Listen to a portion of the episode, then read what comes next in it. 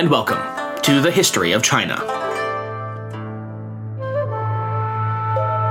Episode 210 The Problem with Princes. We begin today outside of China proper. Rather, we find ourselves in the peripheral peninsular kingdom of Korea, or to be more accurate, the kingdom of Goryeo, right about where we left off last time, as of the year 1387. The kings of Korea had found themselves in something of a rather tight spot. On the one hand, they were intimately bound by marriage and family to the Mongol Yuan dynasty, and had worked long and hard to become so. Heck, the last empress of Great Yuan had herself been Korean. On the other hand, there was an undeniable wind of change coursing across the region, and by this point, no one could deny it. The Mongols were in full flight back to their desolate homeland, and a new power, the Ming, had firmly established itself as the principal power of the known world. About this, there could be no argument. So, what to do?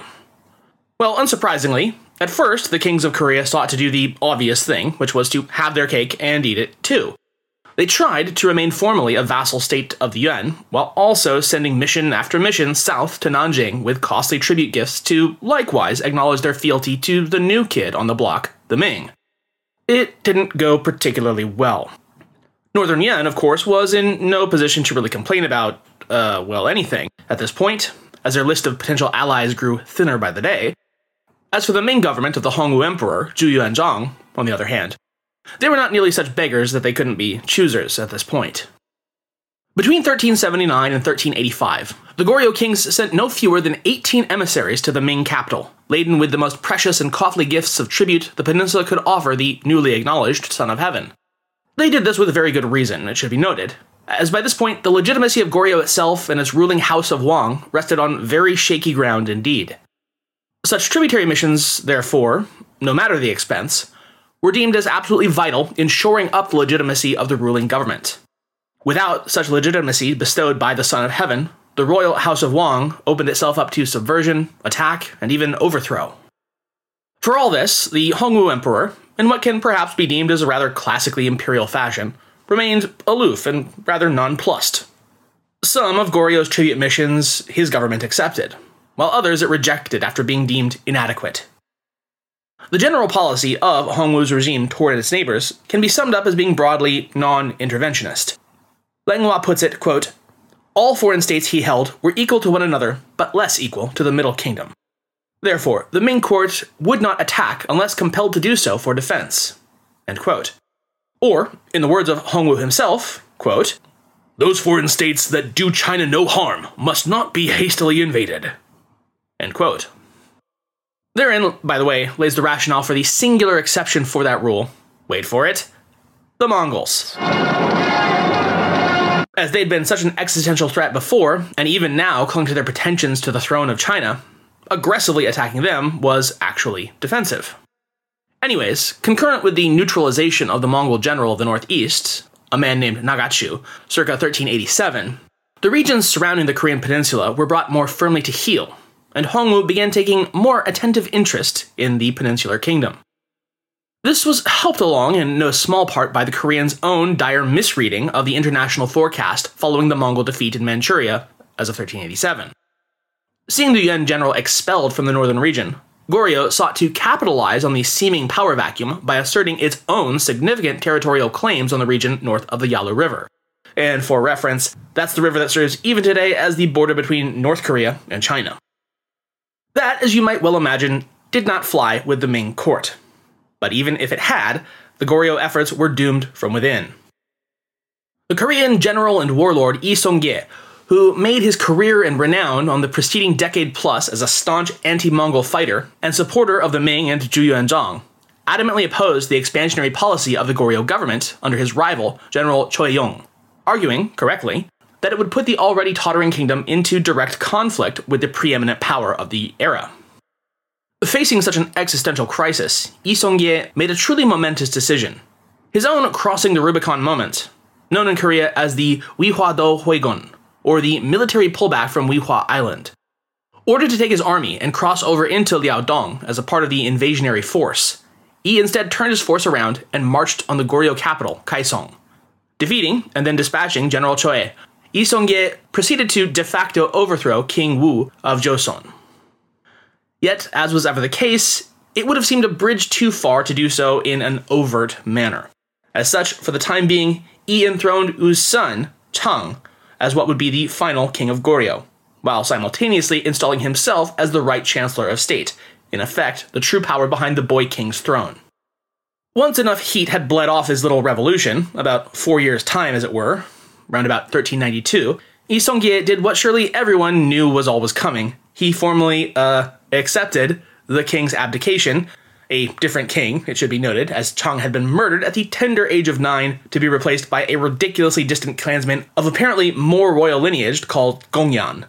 And I took the time to look this up for some reason, and apparently this is what's called a sixth cousin twice removed, which, insofar as I can tell, makes them about as closely related as I am to Ronald Reagan.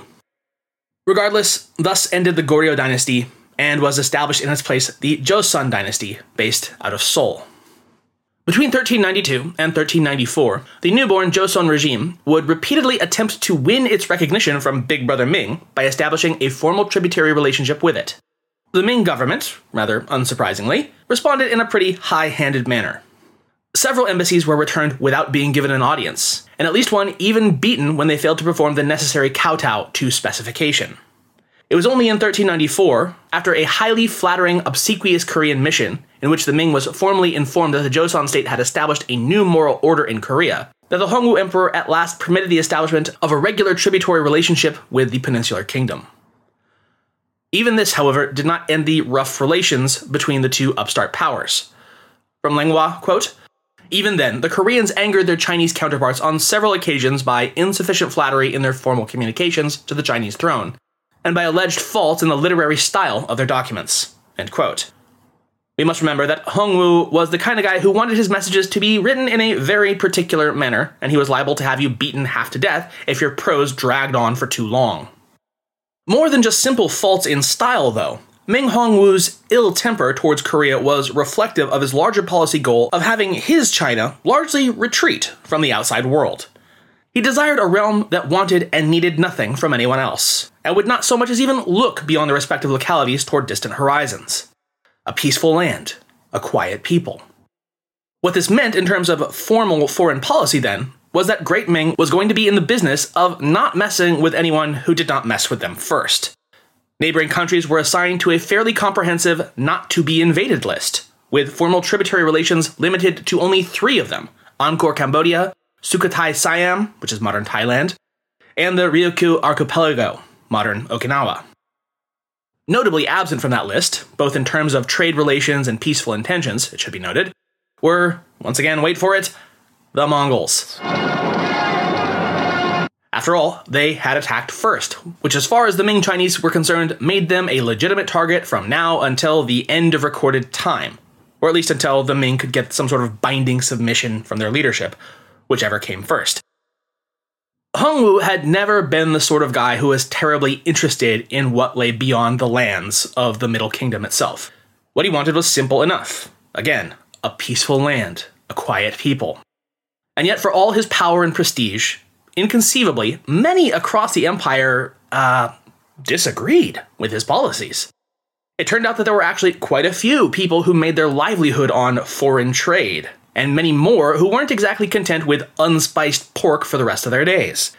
There's an ancient Chinese saying that goes, Tian Gao, Huang Di Yuan, which means heaven is vast and the emperor is far away. The imperial court at Nanjing could make whatever stipulation it so wished, but that would hardly prove enough to stop too terribly many people from finding the cracks through which they could squeeze a few black market goods here and there. And make no mistake, the cracks were plentiful. Though foreign spices and foreign goods were indeed officially banned, one might still expect to find them in abundance in any home of reasonable means, especially the closer one got to the coasts. In all, what might best be said about the Hongwu era's policies regarding foreign trade was that it was a net negative in both intent and effect.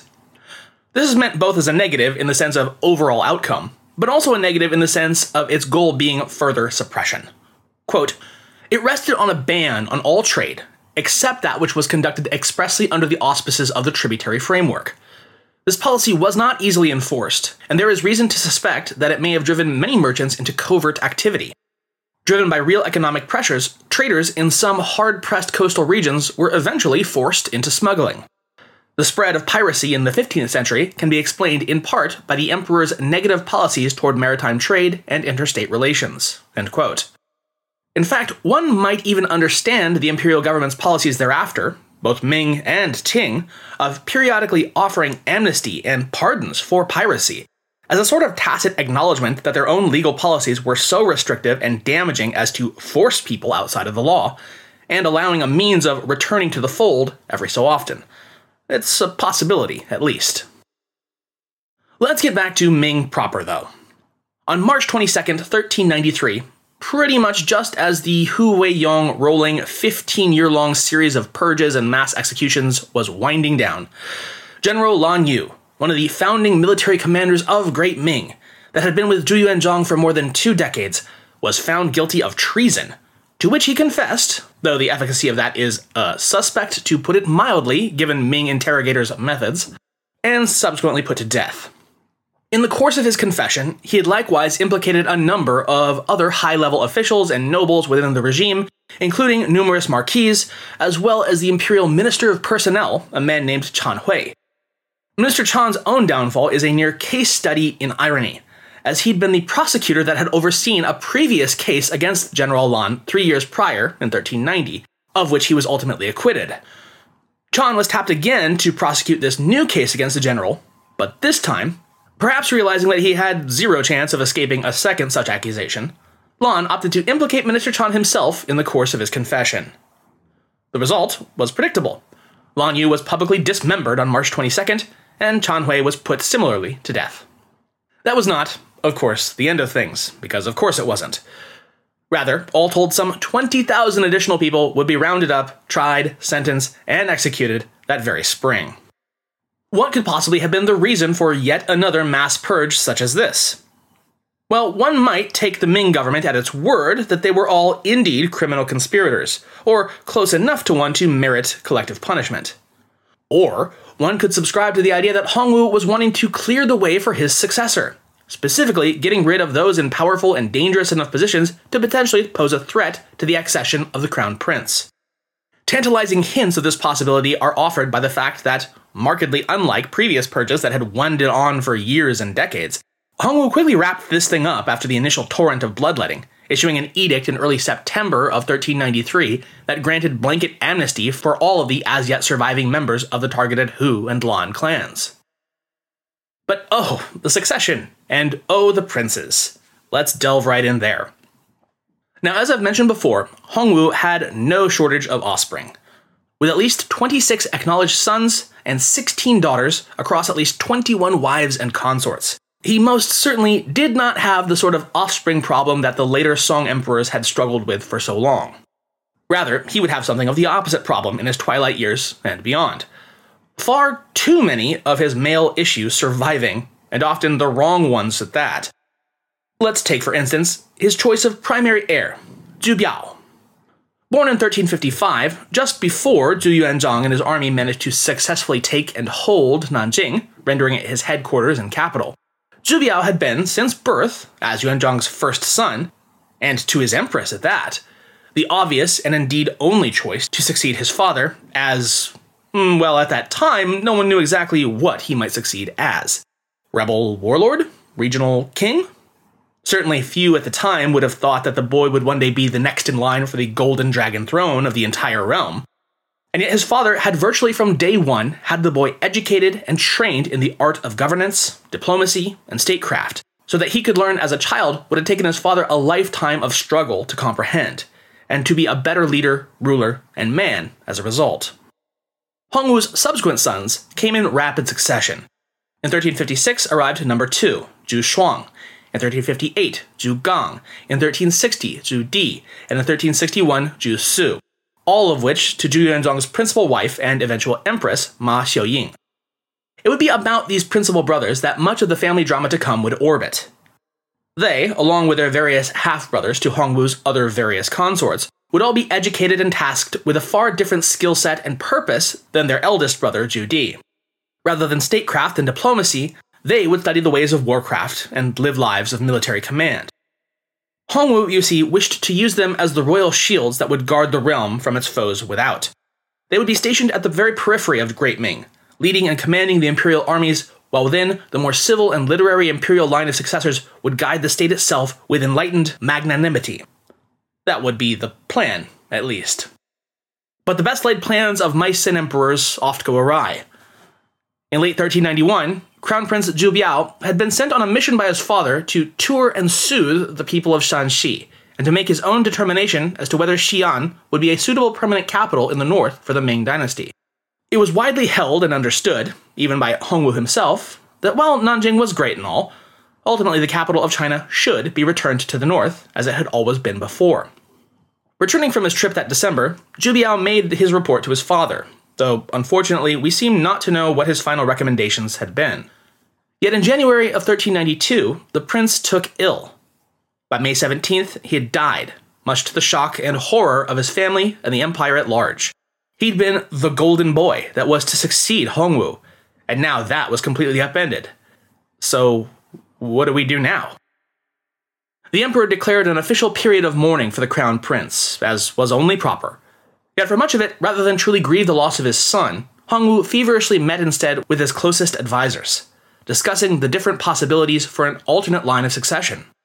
Many of Hongwu's officials pointed to the obvious choice son number two, the literal spare to the old heir and a spare line. Others, however, advised a different course of action. By the family laws set out by Hongwu himself, after all, they argued, the line of succession should ever favor primogeniture, Prince Shuang was there, and available, of course, but it would not be proper to cut Zhu Biao's own progeny, his son, Zhu Yunwen, from his rightful inheritance simply on account of his father's premature shuffling off the old mortal coil. Only, these advisers pressed, after the line of the primary son had been exhausted, should any of the secondary princely lines be considered as viable replacements to the throne. Their argument wasn't based solely on abstract principles of bloodline or birth order either. They pointed out to Hongwu that much like his own dearly departed first son, young Zhu Yunwen had been and continued to be educated as, quote, a man of letters, someone who would prefer to rule by civil techniques of moral suasion and indoctrination than by harsh, repressive techniques characteristic of martial rule. The other princes had been brought up much like their father, as weapons of war, and Hongwu realized before, as he realized again now, that that was not what he wished for the future of the realm that he'd created. Again, from Langlois, quote, at issue was the nature of the monarchy. Zhu Biao had been groomed as a literate and civil ruler, whereas Zhu Shuang, like his brother Zhu Di, was a man of arms. Zhu Shuang and Zhu Di were by now men of the northern frontier, with many Mongols in their employ. Zhu Di himself may have been the son of a Mongol consort of the emperor. And while that is certainly an interesting road to go down, we're going to go ahead and circle back to it once Zhu Di takes more of a leading role in this series. For now, it's enough to say that Hongwu realized that the future must lay in the hands of gentle, learned, civil, and moral men. The sword must yield to the brush. Zhu Yunwen, at age 14, was therefore officially proclaimed as the heir apparent on September 28, 1392, five months after his father's untimely death. So, while the promotion of Zhu Yunwen to the position of crown prince did solve the immediate crisis of a gap in the line of succession, it opened up a whole new can of worms for the aging Hongwu and the empire he was seeking to stabilize for his new successor. Namely, that he just promoted a kid to inherit the top job, who was surrounded by ridiculously overpowered princely uncles and highly ambitious and universally respected generals. Zhu Biao had commanded respect from them because of his age, reputation, and pedigree. But there was an extreme danger that the moment Hongwu finally keeled over, his heir might very well suddenly go missing, never to be seen again. As such, the emperor acted swiftly. First, he had the new heir surrounded by three of the top military minds from across the realm the great generals Fu Youde, Lan Yu, and Feng Sheng.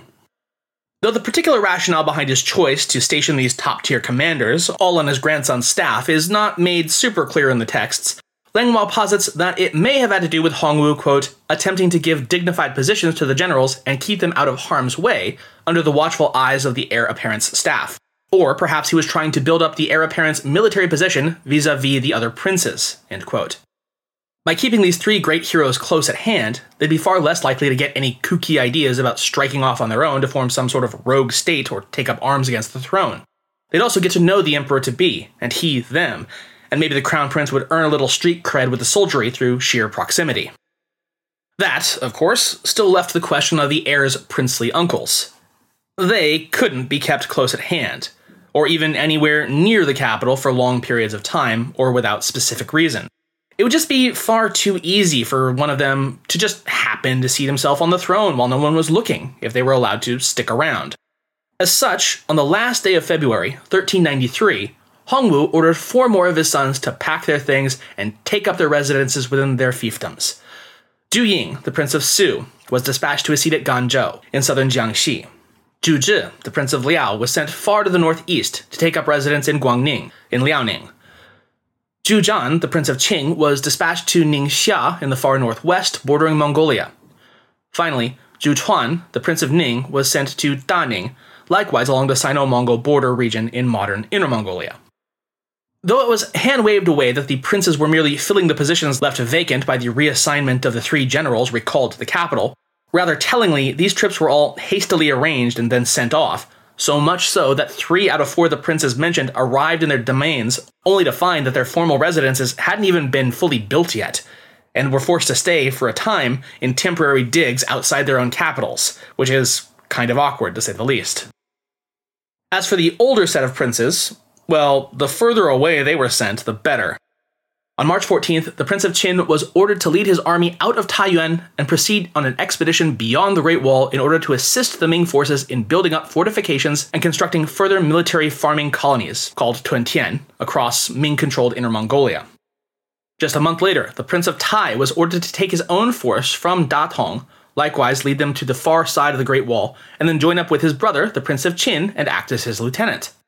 This was not, of course, even a medium, much less long term solution, but it would at least buy some time for Hongwu to get his and his grandsons ducks in a row, and things in Nanjing all settled before the inevitable formal reintroduction of the new crown prince would be made to them, and they would be forced to accept it.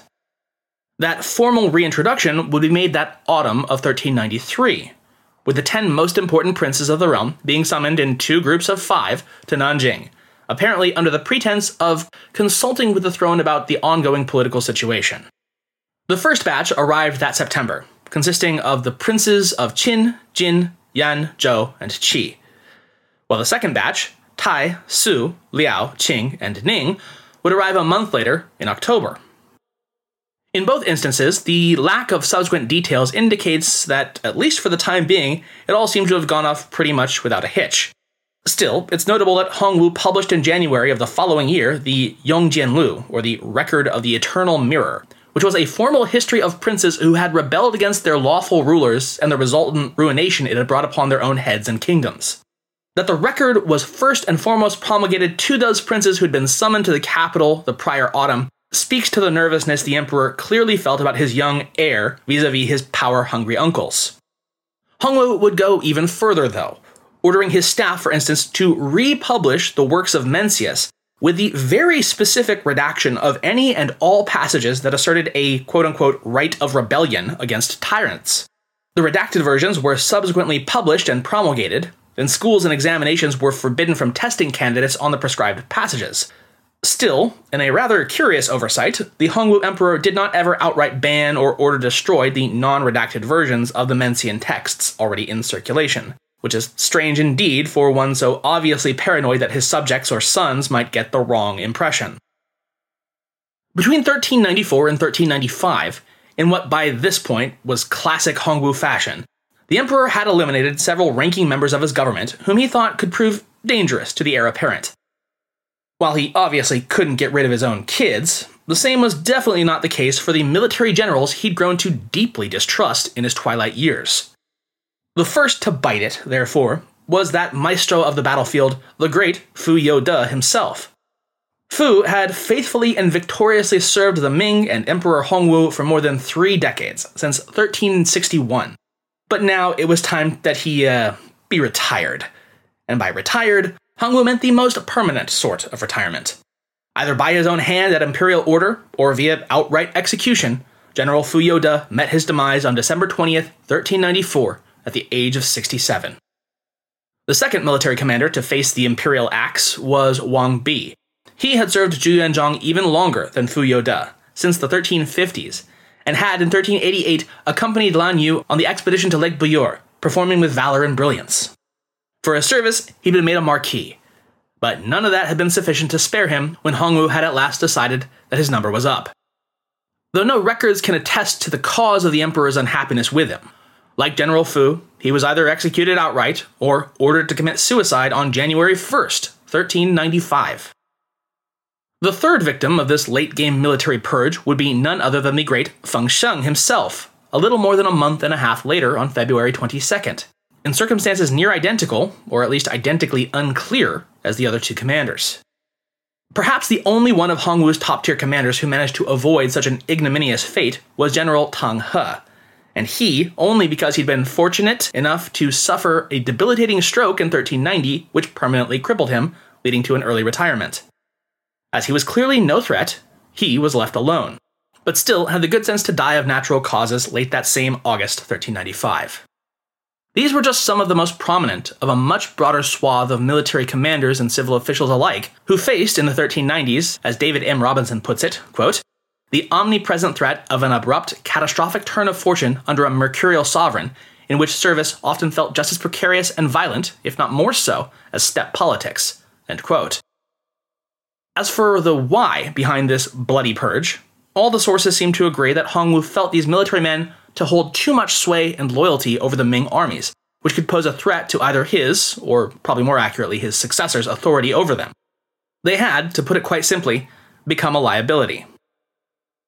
So that took care of the general's problem easy enough. But Hongwu faced now a far narrower needle hole to thread when it came again to his sons, the princes of the blood. This had obviously been on his mind for quite some time.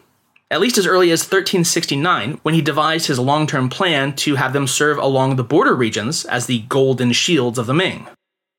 But the sudden and unexpected change of the crown prince had, rather understandably, shaken his faith in that system even further. Thus, on October 5th, 1395, Hongwu promulgated a revised and updated version of the Ancestral Injunctions, that codex of laws and stipulations applying directly and specifically to the royal family, with the princes receiving their own copies by mid November. The preface of these revised injunctions laid out plainly that it was to serve thereafter as a fixed and unchanging constitution that would govern the lives, responsibilities, and privileges of the royal princes ever after, and must be upheld in its entirety by all imperial descendants. They were under no circumstances to, quote, try to be smart and throw my established laws into chaos. Not one law may be changed. Heaven, earth, and the ancestors would ensure blessings for those who upheld the founder's instructions, quote, he claimed. In Hongwu's initial vision, the princes had held virtually unlimited sovereignty over their respective fiefdoms, from taxation to internal policy to pit and gallow to military and civil conscription and operations. Yet in the intervening decades, he'd come to realize, with the assistance of his ministers, that giving his beloved son such wide latitude was probably not a great idea in the long run. As such, these new and revised ancestral injunctions steeply curtailed many of the princely powers. No longer could the princes recruit whomever they wished for their staffs and militaries nor could they exercise absolute authority over sentencing for crimes any longer. In the 1381 version of the injunctions, the princes had been overtly encouraged to, quote, apply severe forms of punishments in order to enforce compliance with their commands, end quote. By 1395, however, all sentences had to be arrived at and carried out in strict compliance with the Great Ming Code.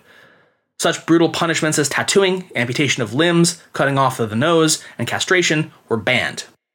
Other, more minor changes included placing a ban on princes being able to seat themselves at the imperial palace during visits to the emperor, as well as inviting themselves to imperial banquets while they were there.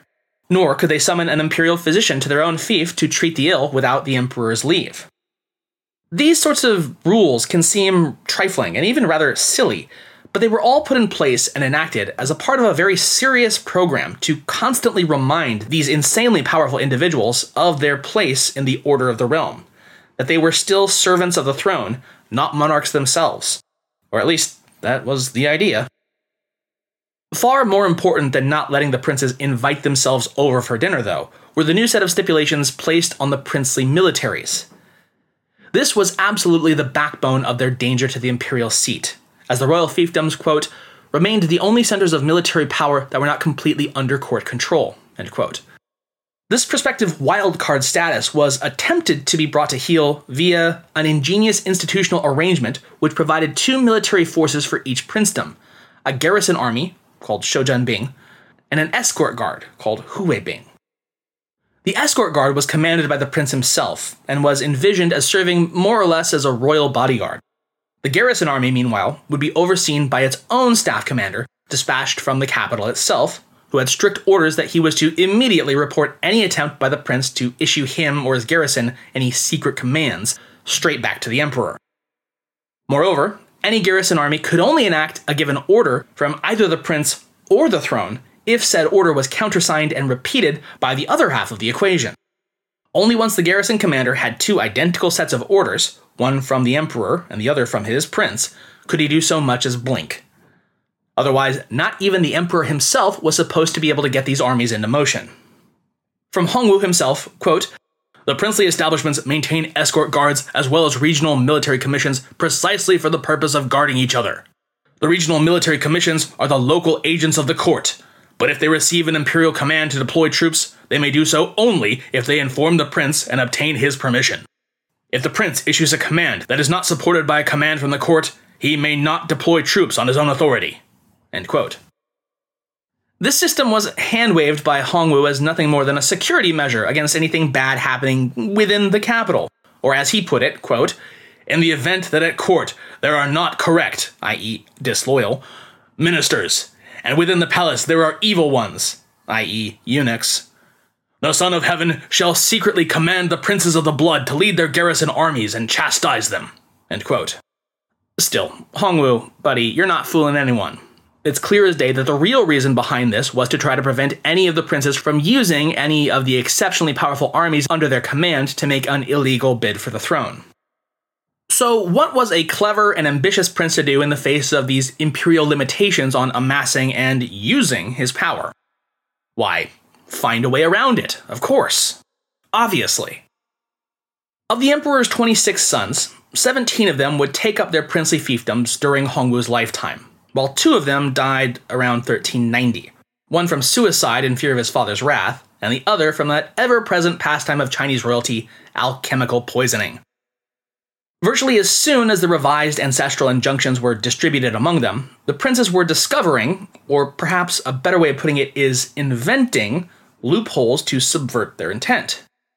The most obvious method for doing so was via the military force that did remain under their personal authority, the Royal Escort Guard. If I can't command the garrison army, then why don't I just ignore that and instead use my escort guard corps as my army instead? And so that's exactly what they did. It played out very much like that scene in the 2006 cinematic masterpiece that is straight out of one of Herodotus' fever dreams Zack Snyder's 300. In it, you'll remember, King Leonidas of Sparta is stymied in his quest to protect Sparta and quote unquote all of free Greece from the evil Persians of Xerxes by a combination of prophecy, treacherous pedophile ephor monsters, and a queen rapist Jimmy McNulty. So what does he do? Well, Leonidas just has 300 of his best of the best soldiers all volunteer to join his personal bodyguard, and then takes a royal stroll on over to see what is to be seen about 400 kilometers north at Thermopylae, as one does.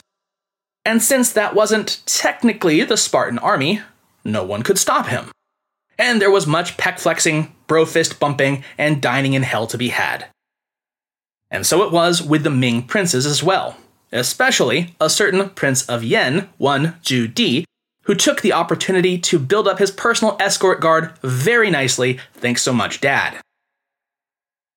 And while we're on the topic of Di, let's go ahead and circle on back around to that first point I made at the top of the show, and take a look at yet another of the revised and updated ancestral injunctions that almost seem to single out the Prince of Yan specifically. As Hongwu had determined upon deciding that it would be his grandson, Zhu Yunwen, that would succeed him, absolute primogeniture was to be the law of the land going forward. No ifs, ands, or buts. Why did this seem to single out Di? Well, because in spite of what I'd stated earlier, and what Zhu Di himself would forcefully assert upon pain of death afterwards, he was actually probably not the full brother of his fellow primary princes.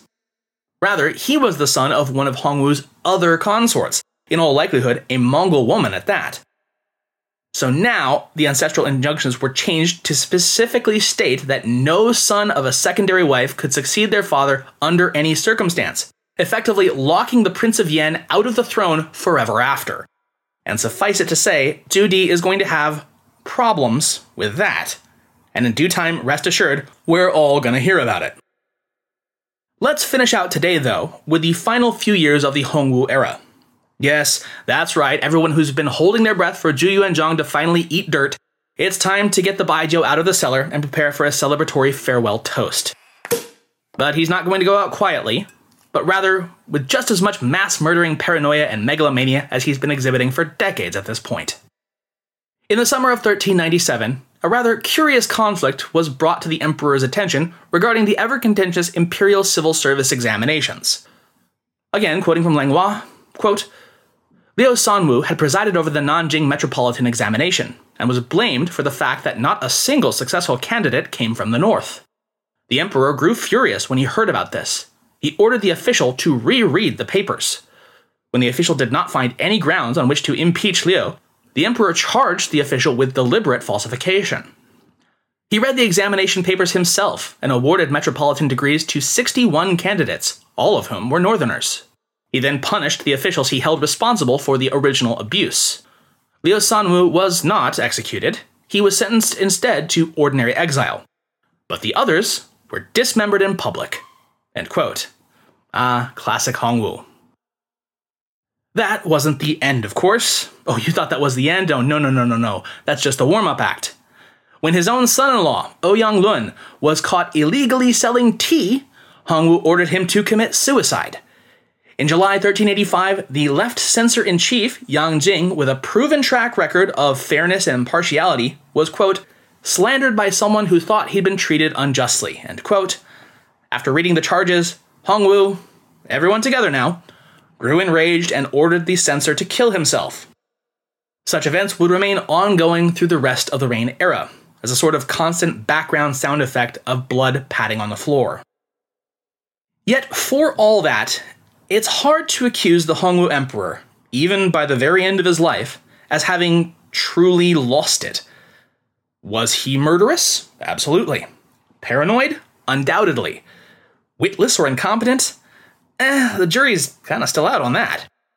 In the very last year of his reign, for instance, Hongwu ordered the implementation of one of the more innovative reforms of the era regarding the lives of the common folk the Jiaomin Bangwen, or the placard system to instruct the people. This system, on top of ensuring that all the people across the empire would be reminded daily, in fact, of their duties and rights within the realm by having the aldermen of each township and village march through, ringing a special bronze bell while proclaiming the six imperial instructions repeatedly, also greatly reformed the judicial system at the lower levels of society. Decrying the corruption and breakdown of the legal system by corrupt clerks and dishonest scholar officials, Hongwu's placard system stipulated that while minor civil matters such as household and marital disputes, land, assaults, and fights should be resolved and adjudicated by the local officialdom, more serious offenses such as adultery, robbery, fraud, counterfeiting, and loss of life were in every instance to be reported up the chain of command and to be formally tried by the imperial courts. And he was dead serious about this. Quote, the emperor prescribed severe punishments for anyone who disrupted this vision of social order, any official or clerk who disrupted it would be executed, and any common person who did so would be exiled with his or her family to a region outside of China. End quote. Zhu Yuanzhang, the Hongwu emperor, fell seriously ill for the first time in December of 1397. Fearing that perhaps the end was nigh, and ever the nitpicking backseat driver, he quickly sent a series of missives to the northern princes, detailing his border defense strategies and their roles within it. Quote, he warned Zhu Di not to be deceived by Mongolian war bonfires and urged him to coordinate with the princes Liao, Tai, Ning, and Gu in an overall defensive perimeter. End quote. Yeah, Dad, I got it. Thanks. Jesus.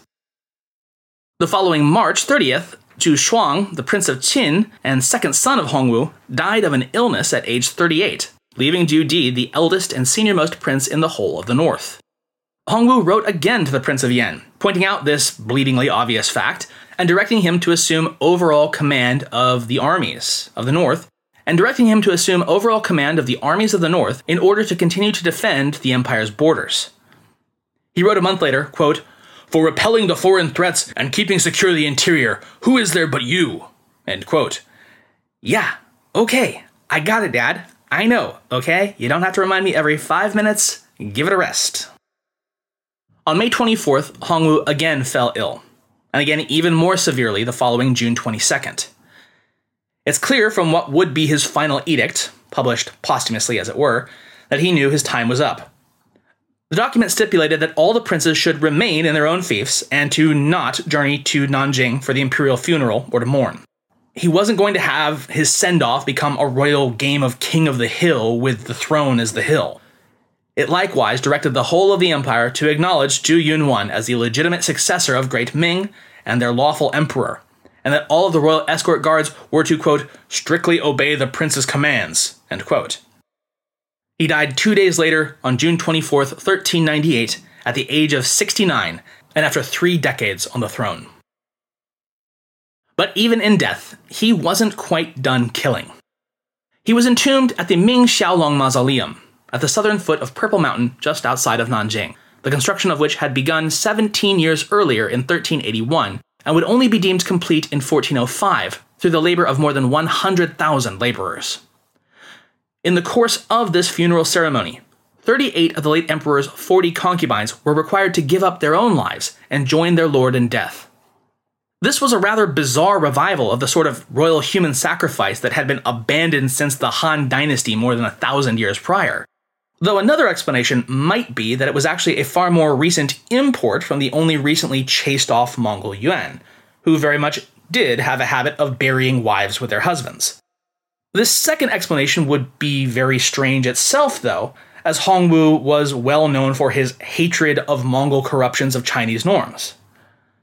Whatever the case, it would be a grisly tradition upheld by four of the subsequent six emperors over the following six decades, until the practice was finally abolished once and for all by Emperor Yingzong in 1464. Six days after his grandfather's death, Crown Prince Zhu Yunwen, at the age of just 20, formally ascended and was enthroned as the second emperor of the Ming Empire, concurrently proclaiming a general amnesty across the realm. As one of his first acts in office, he proclaimed that as of the following Lunar New Year, February 6, 1399, his new and glorious reign era and title would be enacted, he intended, as had his grandfather, to rule in a markedly different manner than that of the era of the vastly martial warrior king Hongwu. Rather, he'd been educated in all the finer, gentler, and more virtuous arts of civility and law. Such would characterize his title, as it would his many decades on the throne to come. Jianwen, establishing civil virtue. It was a laudable title and goal, a proclamation to all that he intended to be all that his predecessor could not, was not, and knew he could never be. A lawful, virtuous emperor for a lawful, peaceful realm. And next time, we'll get into how that deeply, tragically ironic dream would be burned alive in its own cradle. Thanks for listening.